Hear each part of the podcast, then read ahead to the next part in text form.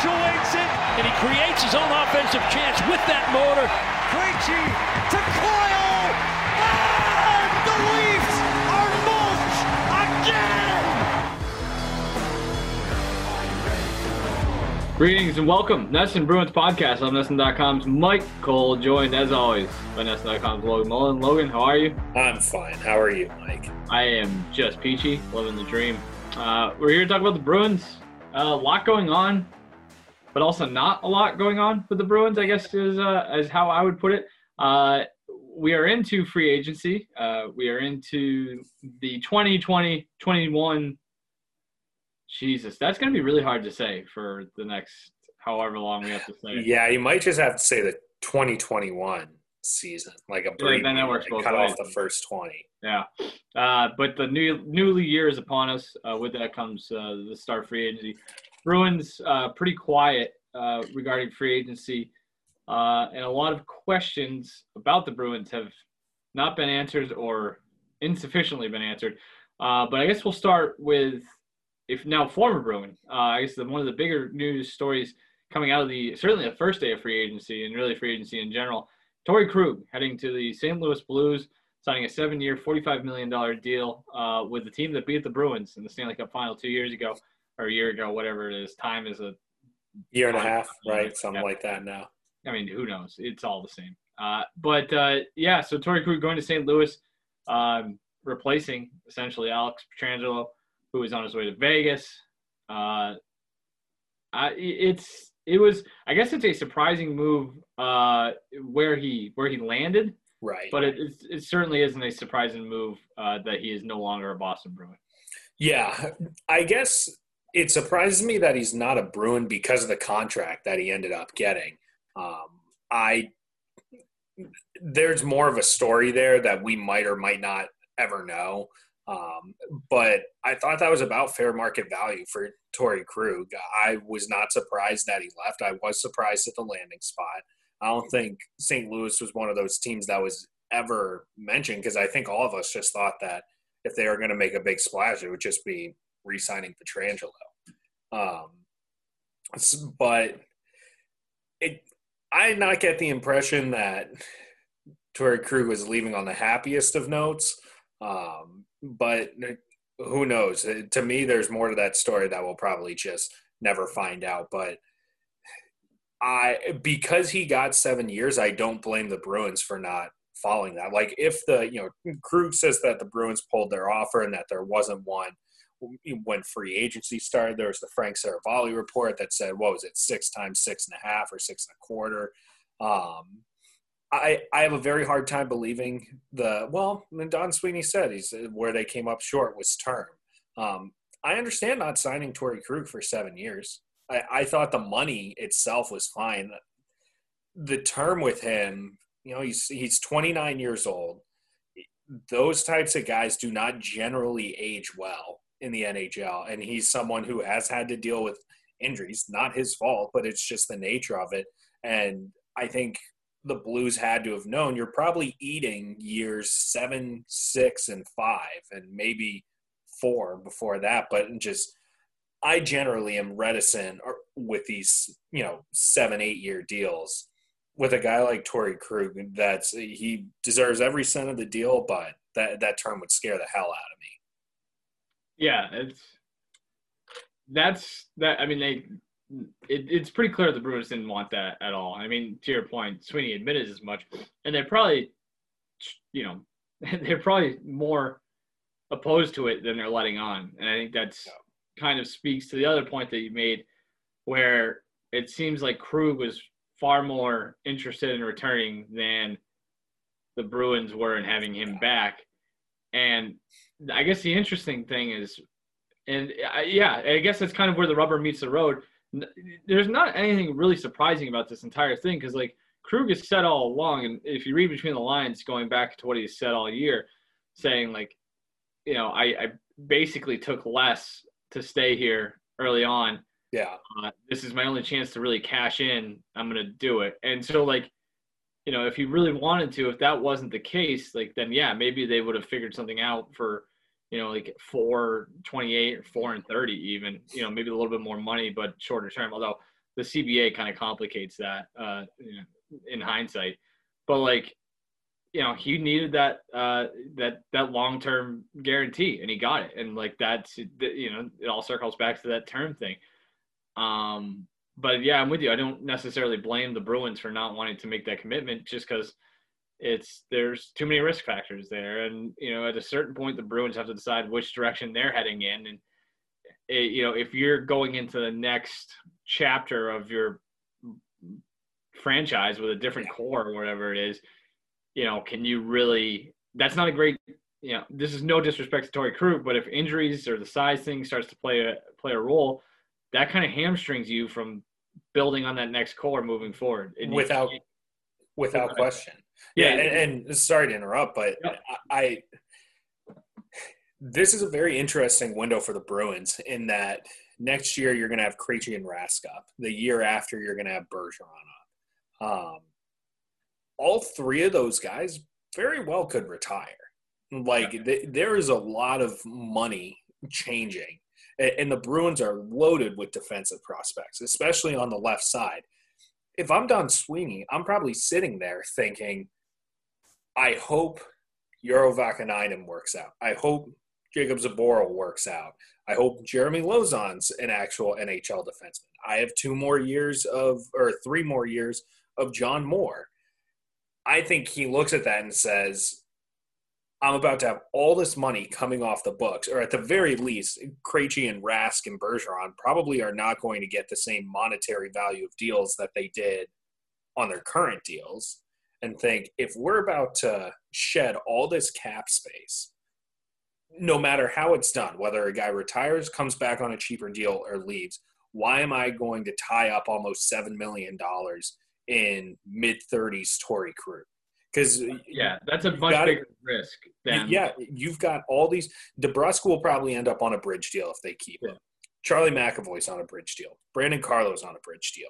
Like David Pastrnak, one day you're going to have to pay him. Like they got lucky with his deal in restricted free agency. If they want to keep him, they're probably going to have to pay him a lot more than they're paying him right now. Um, these are all things that are in, become increasingly more complicated to accomplish if you're giving Torey Krug six and a half million a year.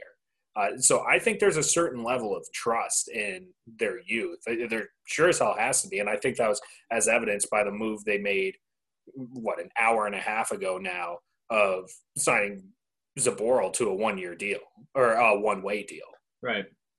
Yeah, it's like I was just gonna say, like the the risk in their mind clearly was greater on Torey Krug over seven years than it is trying out a younger guy and hoping that you hit on one of them. And if you don't hit on any of them, then it's like, well, that that sucked. But yeah, you know, there's there's less of a chance of that blowing up in your face in their minds than Torey Krug five years from now. Yeah, I, and again, no disrespect to Torey Krug, but that is no, the type of deal that absolutely jobs you if yeah.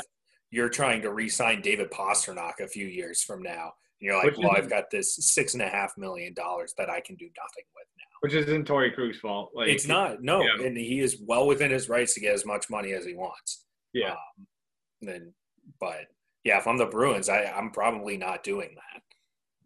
No, probably not. Um, and like the only way it really blows up in their face that they didn't sign it is if Krug goes out and continues to be at least the same player for seven years.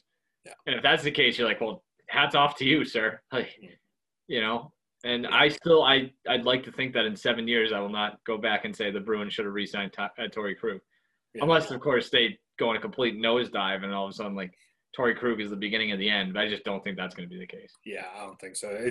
There would be other factors going into that than just the departure of Torey Krug. So uh, yeah, exactly. And kind of speaking to that, they got a pretty big hole. Ironically, a big hole now on the left side of the, the defense. Like we're all we've been saying, or all you've been saying, is oh, they're pretty easy. set throughout the, the organization with left side uh, defensive depth.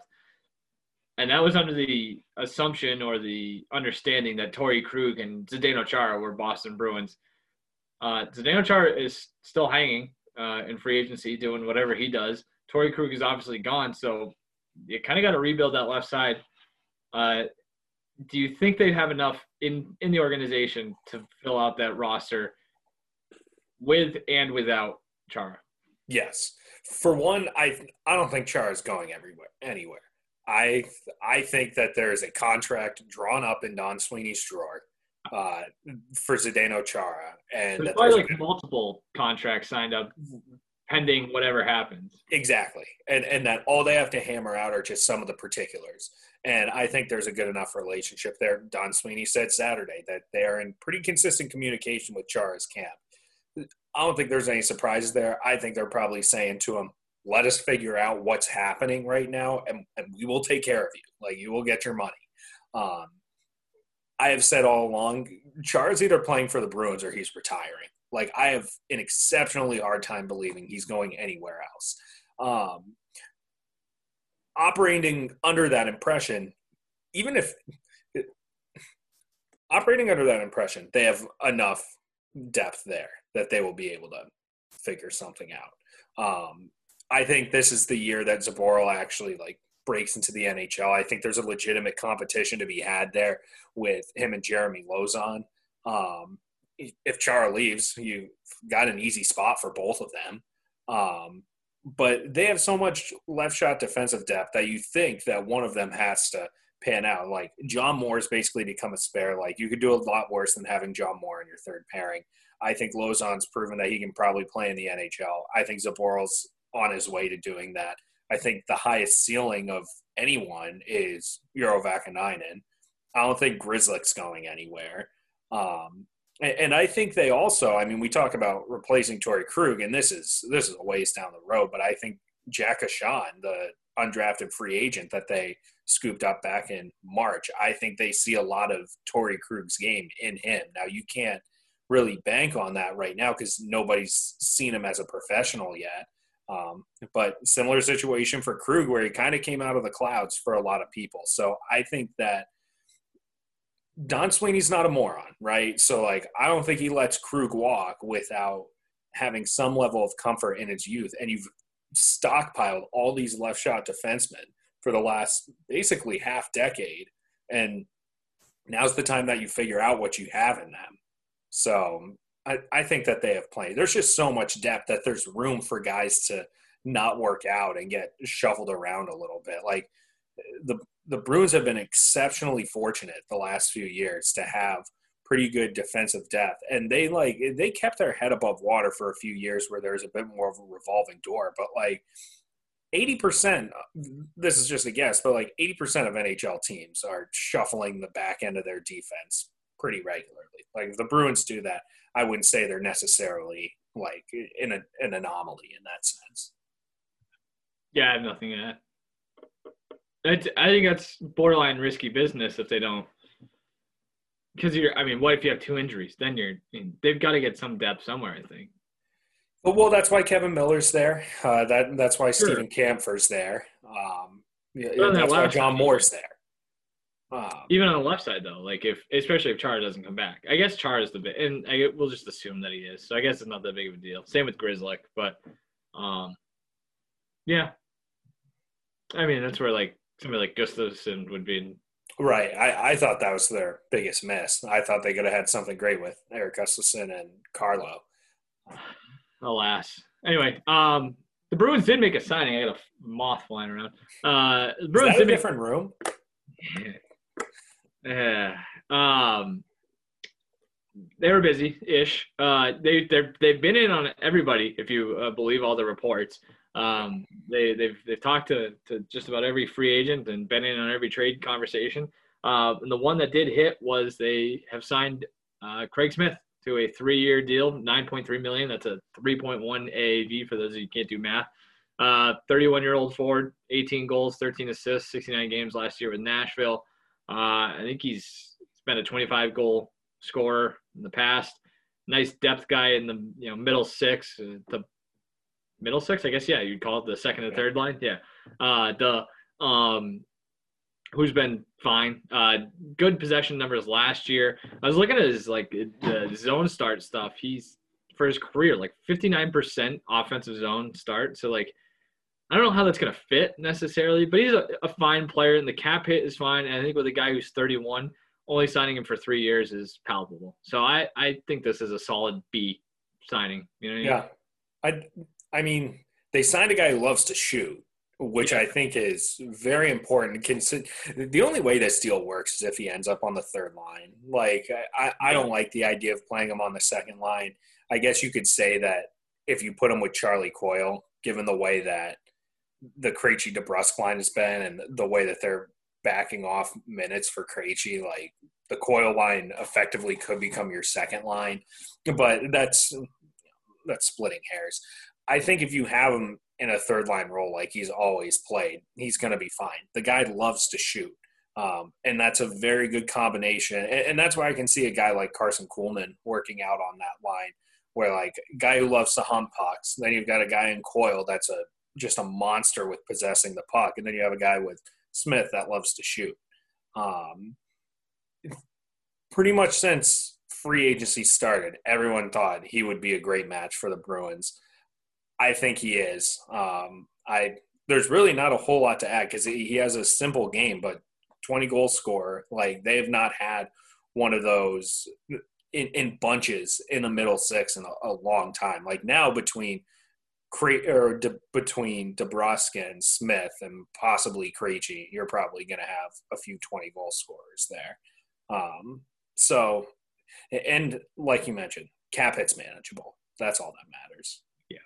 On its own, it's a, a fine signing. I, I just, I think it'll be a little bit underwhelming if that's all they end up doing. Um, and I don't, I don't think I'd be alone in saying that, but yeah. all of that being said, like he's, he's a very good hockey player. You know, like it's not really fair to him if that's no. the only signing because if they go into next season and Krug is gone and the only guy and your opening night left side is Matt Grzelcyk, Jeremy Lauzon, and Jakub Zboril, and the only signing you have to show for it is Greg McKegg and Craig Smith, then I can't imagine that he's going to get a fair shake from the fan base because it's going to be that's the guy that we use the Torey Krug cap space on is probably the fan base reaction. Not to put thoughts in their head, but that would not be wholly fair to him. That's yeah, and that's still a long ways away for that to, to come to. There are a lot of quality free agents still out there. Yeah, trades could also be made as well. Uh, one guy is not uh, on the market anymore. Kevin Miller. just touch on this real quick. Excuse me. Got a frog in my throat. Did you swallow uh, the moth? Yeah. uh, one year, million and a quarter. Fine move. I have no problem with it. Might as well. Yeah. Taking up 1.8% of the cap. So there you go. Um, yeah, I nothing to add. He no, he, he deserves a shot to play. He, he, yeah, it could be a really good signing if he comes back fully healthy. But with him, that's the obvious issue, right? It's like yeah. Be, so you're not crippling your cap situation. That's that was kind of the matter there. But I think everyone saw that move coming from a mile away too. Yeah, I wonder what his market would have even been. Probably nothing, right? Like yeah. he'd still be out there. Maybe get he'd probably be like a PTO player, right? Yeah. Like gets brought in at camp and as a chance to make a roster. But, Adam McQuaid special.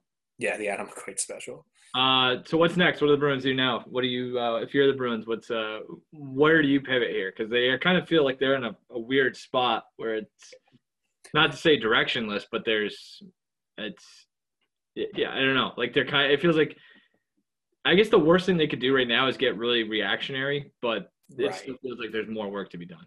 Yeah, my the only thing I think they should do is go after Evgeny Dadonov. Um, he's going to cost less than Mike Hoffman. He's a better defensive player. Um, and he, he had a great shot. And I think he's somebody that he was playing on the top line for a good chunk of his time with the Panthers. Like, throw him on a second line role with Krejci and DeBrusk, and I think you might have something there. Um, and, and he's going to cost less than Mike Hoffman, which is kind of what's important. Like, I, I think with the way the forward market has been, the Bruins could get him on a good deal and still be able to comfortably sign Grzelcyk, DeBrusk, and Chara. I don't think they need to try and make a massive splash with the last remaining guy in Hoffman just for the hell of it. I think that there's probably more shrewd moves to be made. So if I'm them, I'm probably going after Dadonov and seeing what happens after that. Maybe swinging a trade for more defensive depth or whatever. There's the Mackenzie Weegar um, rumor. I think that could work out well for them, um, especially because he's a righty and he can put up points and solid enough defensive player. But I don't know. I, I don't get the impression the Bruins are in much of a rush. Like I know that this is a pretty every fan base is reactionary. So I know a lot of people are looking at what's happening right now and saying, What the hell are they doing? Is Sweeney asleep at the wheel? I think that he's just kind of waiting for markets to quiet down a little bit. It looks like things have mellowed out, so they're just going to ride that out for a little bit.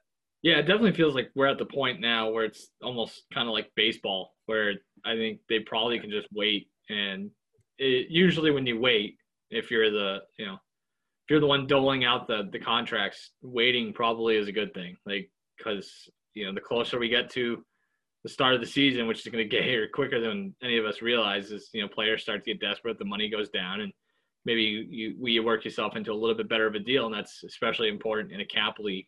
Well, you would think like that that cap league kind of also spurs movement. So they're kind of in a weird spot, and I don't think anybody really knows what they're dealing with at this point anyway. Like we still don't know when the season's going to begin. We don't know what the season's going to look like. We don't know how much money is going to be made, et cetera, et cetera. So there still are a whole ton of uncertainties that need to kind of yeah. be figured out before anybody has a real good understanding what hockey's going to look like this year and beyond. So I think that's kind of an important thing to note as well. But um, I, you know, I like Dadonov mo- would be move. Um, yeah, that's a guy who seems like if he has the right line mates, he's going to be a, a pretty successful guy. I'm looking at his numbers right now. The shooting percentage has been insane, like 14% for his career It was 15% last year, but that's like I said, that's right in line with his career numbers. So that's, his wrist shot's nasty. Yeah, and so like you put him with a guy.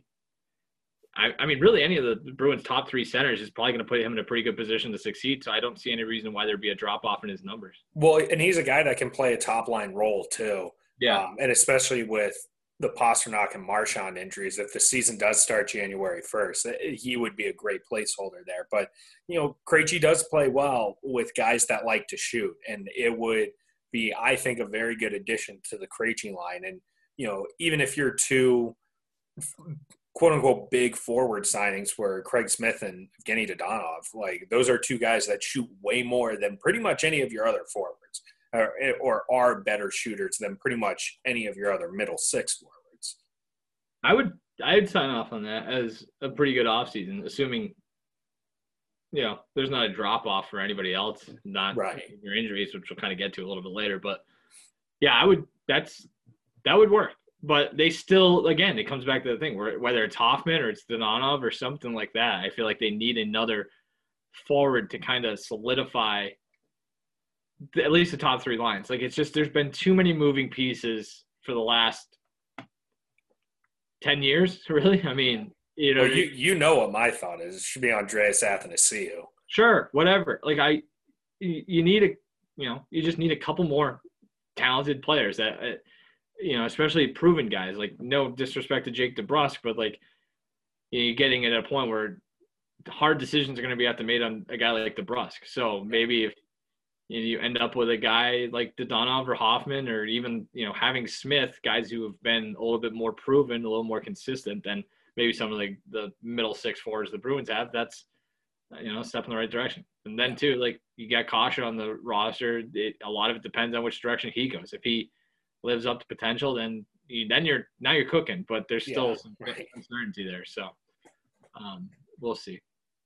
Uh, Oh, um, Taylor Hall. I guess we could talk about that real quick. Uh, allegedly, the Bruins were in on that. Um, there was some interest there, but ultimately, Hall opted for a one-year deal with the Sabres, a, a move that, from a purely financial standpoint, and his from his perspective, makes a lot of sense. It's kind of goes back on what the guy said in, in terms of wanting to play for a winner. Um, but he's going to Buffalo for a year, eight million. The Bruins repeat, uh, reportedly in on that, and, and then they weren't. Um, What's your takeaway on that? And do you think maybe they should have pushed harder for that, or is it just one of those things where it just wasn't going to well, happen? There was no way they were making eight million work, and I'm not sure if you read Elliotte Friedman's blog today, but he wrote that Hall. It, the impression I got was that Hall was a little uncertain because the other teams pursuing him, not only were they not close to Buffalo's offer at the time, but they were going to have to move money out Yeah. to make it work, and it was money they hadn't already moved out. Um, and so I get if you're Taylor Hall, how you're probably like, you know, I'm going to go with the team that already has the cap space. Um, for a one year deal, I don't necessarily think the Bruins should have pushed that much harder. Um, I I like Taylor Hall. I don't know if I'm doing eight million for that. Like you want to talk about not having depth across the lineup after that. Like if I just don't know how the Bruins would have made that work without downgrading in some other area. Like maybe you do a deal that gets a guy like John Moore off the books where it's like a relatively inconsequential on ice um, impact, but I don't know that you have to pay a premium for those guys, and I- don't know if the Bruins would have been wise to do a one-year deal with Hall that's going to run them at eight million and force them to move out guys that either have term or have you know maybe more of a long-term future with the organization. I think it might work out for the Bruins in that he only signed a one-year deal, and so you revisit this next year if he doesn't re-sign in Buffalo. Um, when you have the Rask and Krejci money off the books, and you see what you can figure out then. Um, but after seeing that deal with the Sabres, I just don't know if the timing was right. I don't know if that would have overall been a prudent move. Coincidentally, I think the timing is right this year, but may not be right next year.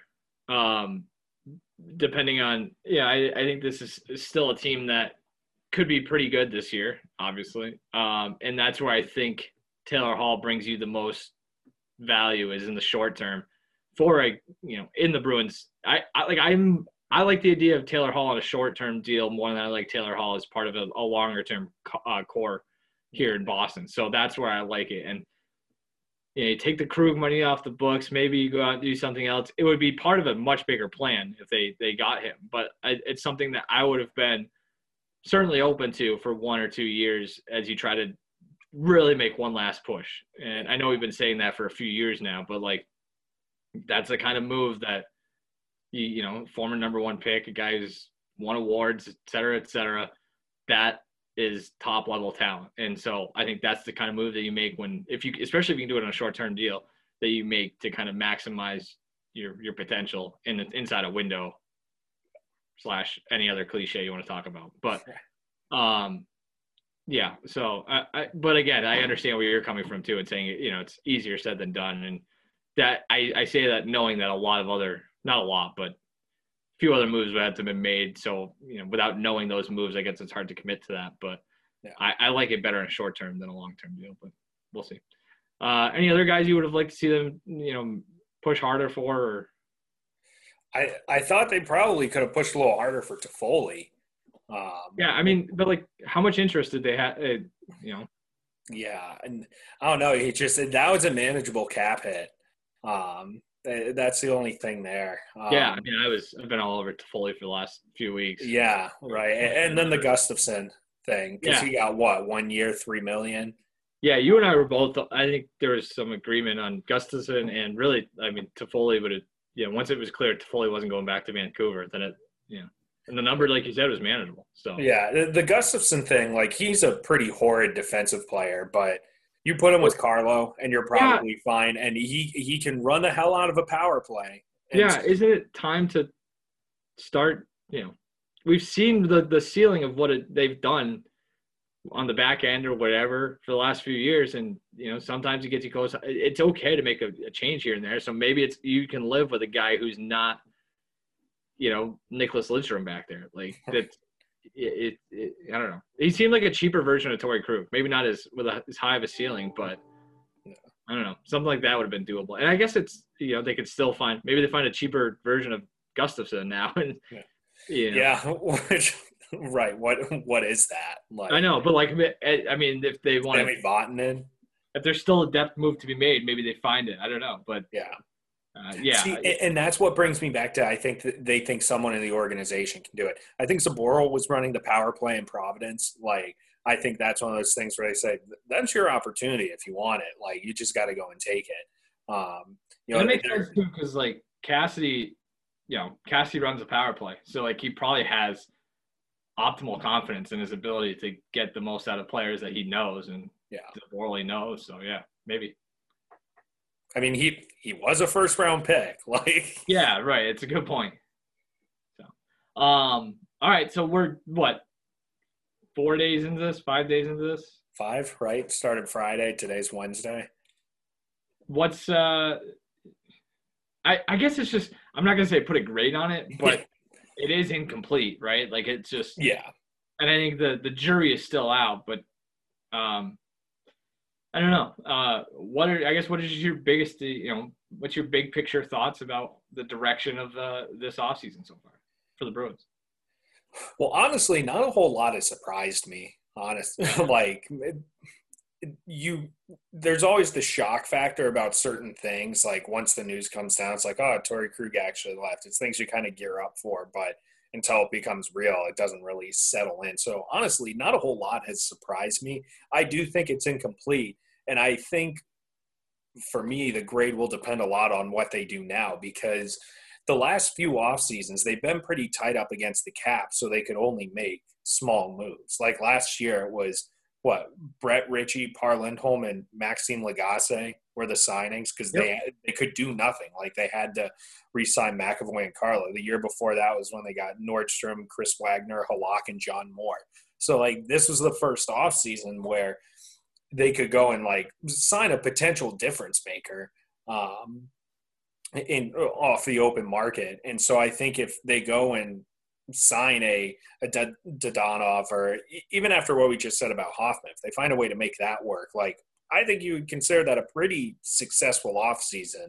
Um, especially if you're not tying yourself up to long-term deals with questionable players over the course of six, seven years. Um, but if, if it stays as is, it would probably be like a C for me because, you know, they, they get high marks for not like I just said, getting into a bad long term commitment. They did make an addition um, with Smith, a positive addition, and but at the same time, you're leaving a lot to chance. Like that's the thing right now is if they roll with this roster in a camp, you are leaving a lot to chance. Do they have the money to do a whole lot else other than sign the RFAs and the HR? Like I don't. I think, I about it- think I think they could do Dodon, Dadonov, and it would be tight, but I think they could do it. very Um, tight. Yeah, but I I don't think those guys are going to get a whole lot of money. Like, what was Dadonov making in Florida? I think he was making like five million, maybe. Um, I I don't think that. I mean, Craig Smith is making two million less a year than he was making in Nashville. Like, I I don't think that he's going to get some sort of massive deal that takes us all by surprise. Um, so, and, and I think a lot of guys are so desperate for security right now and to just like have a contract that if you're Dadonov and the Bruins give you four and sixteen, like you're probably taking that, right? Um, so yeah, Dadonov made three, uh, 12 over three. Well, yeah. So you give them in the three to four range. I think you can make that work, and I think that's feasible. And I'm always of the impression like RFAs never make as much as we think they will. Like I've seen people saying DeBrusk is going to get four million. I would be floored if he makes over, if he makes four or above. if he Um, did, then then uh, things get tight. yeah, I, I think with DeBrusk, you're you're probably right around three. I think you're in the two point seven five to three point two five million a year range. But like that's that's a tough deal um, to figure out because the upside is through the roof. But at the same time, there, there's so much inconsistency that if you're sitting there with the agent, you're saying, "Why am I going to pay this guy?" four or five million a year where every year during the playoffs he's been a no-show the last two years Yeah. so. Yeah. We'll see. Uh, and last thing before we get out of here, injuries out of nowhere. Uh, the, the surgeries were done a month ago. yeah. So uh, let me just double check this because we got the email it came across our desks uh, Monday afternoon, Tuesday afternoon. I forget what day it is. Uh, when did, this is terrible. I should have had this pulled up already. But Brad Marchand, uh, David Pastrnak, Charlie McAvoy, all undergoing uh, off-season surgery within the span of a week of each other a month ago. So uh, Charlie McAvoy, right knee arthroscopy, uh, uh, September 8th, successful surgery, should be ready to go for the start of the season. The bigger ones, uh, a week later, September 14th, Brad Marchand, sports hernia repair, uh, he is what is that? Four months. Um, four, four months. months. That that puts him mid January. Sure. So he may or may not be ready for the start of the season, whatever that is. And David Pastrnak undergoing a right hip arthroscopy, a labral repair. So that explains the uh, whole grimacing upon celebrating uh, thing that he was dealing with. That's a five month recovery. So, yeah, so mid February. possible the Bruins start the season without two thirds of their top line. Um, kind of out of the clouds. Uh, yeah. But it makes sense. I guess, I mean, Pastrnak we knew about. I think Marchand, it was kind of mentioned in passing, maybe, unless I'm making that up. I think we knew something was amiss. And the, the, the McAvoy one, yeah, I guess there was. Didn't he deal with something through the season too? It, yeah, I I forget, but I just I remember Sweeney saying at the post game or at, after the season ended, he didn't think any guys were headed for major surgery. Um, and then two weeks later, three of their most important guys go under major surgery. so well, having a knee scoped is not major. Yeah. I, you know, you could you can get by by saying that those guys did not undergo major surgery. I would yeah, not. I guess so.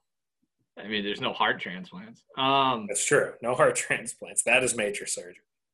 Uh, yeah, geez, not great. Um, but it sounds like you know McAvoy not an issue at all. Marchand probably not an issue. Pastrnak, even if it's a few weeks, maybe a month, you, you get by.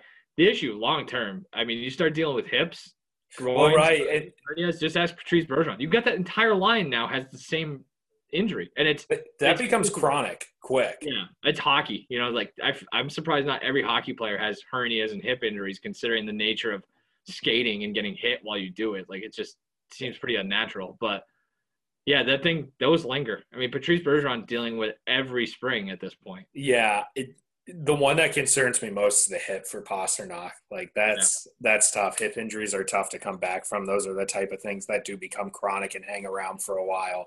And he's what, 23 years old, 24 oh. years old. Like you don't like seeing that. No, not great. Um, yeah, I mean, just ask Cam Neely about that. You know, yeah. and I know Neely's dealing more, but still not great. Uh, but so it's something to keep an eye on moving forward. Uh, but I, that's price of doing business, I guess. So yeah. that, maybe get to utilize a little bit of long-term IR. You know? Yeah, I guess. I, I still they, they're not going to do that. That would be very stupid. I will never understand any of that. But um, I have nothing else. Do you have anything else? No. It's a nice quick catch up that actually was longer than probably should have been. Um, but you know, that is that's the way it is. We just like talking to each other. Yeah, exactly. That's exactly what it is. Um, all right, I guess we'll probably reconvene soonish once uh, some more dust settles. But we're just kind of waiting on them dominoes to fall at this point. Yeah, we'll we'll probably talk tomorrow when they give Evgeny Dadonov a seven-year yeah. deal. But that would that'd be unfortunate timing. Um, but good for the Bruins, sure. Uh, yeah, and I think we could probably reconvene at some point once we've having a better idea of what's happening with the season. So yeah, true, right. We have no clue what's happening. It's been a while since we talked schedule, so yeah, that was that was about all of April, May, and June. It so feels like forever. we can do we can do all sorts of schedule talk if we want. I'm at a ten that they're gonna get this next season in. So are you really? Look at you. That's actually probably a little too optimistic. that is a little optimistic. Yeah. They'll start. I don't know if they'll finish. So. Okie dokie. Um, go uh, go wash your hands, wear your masks. Let's play hockey in 2021. Uh, that's Logan. I'm Mike. Uh, we'll be back again soon. Talk hockey. Thank you for joining us. See you then.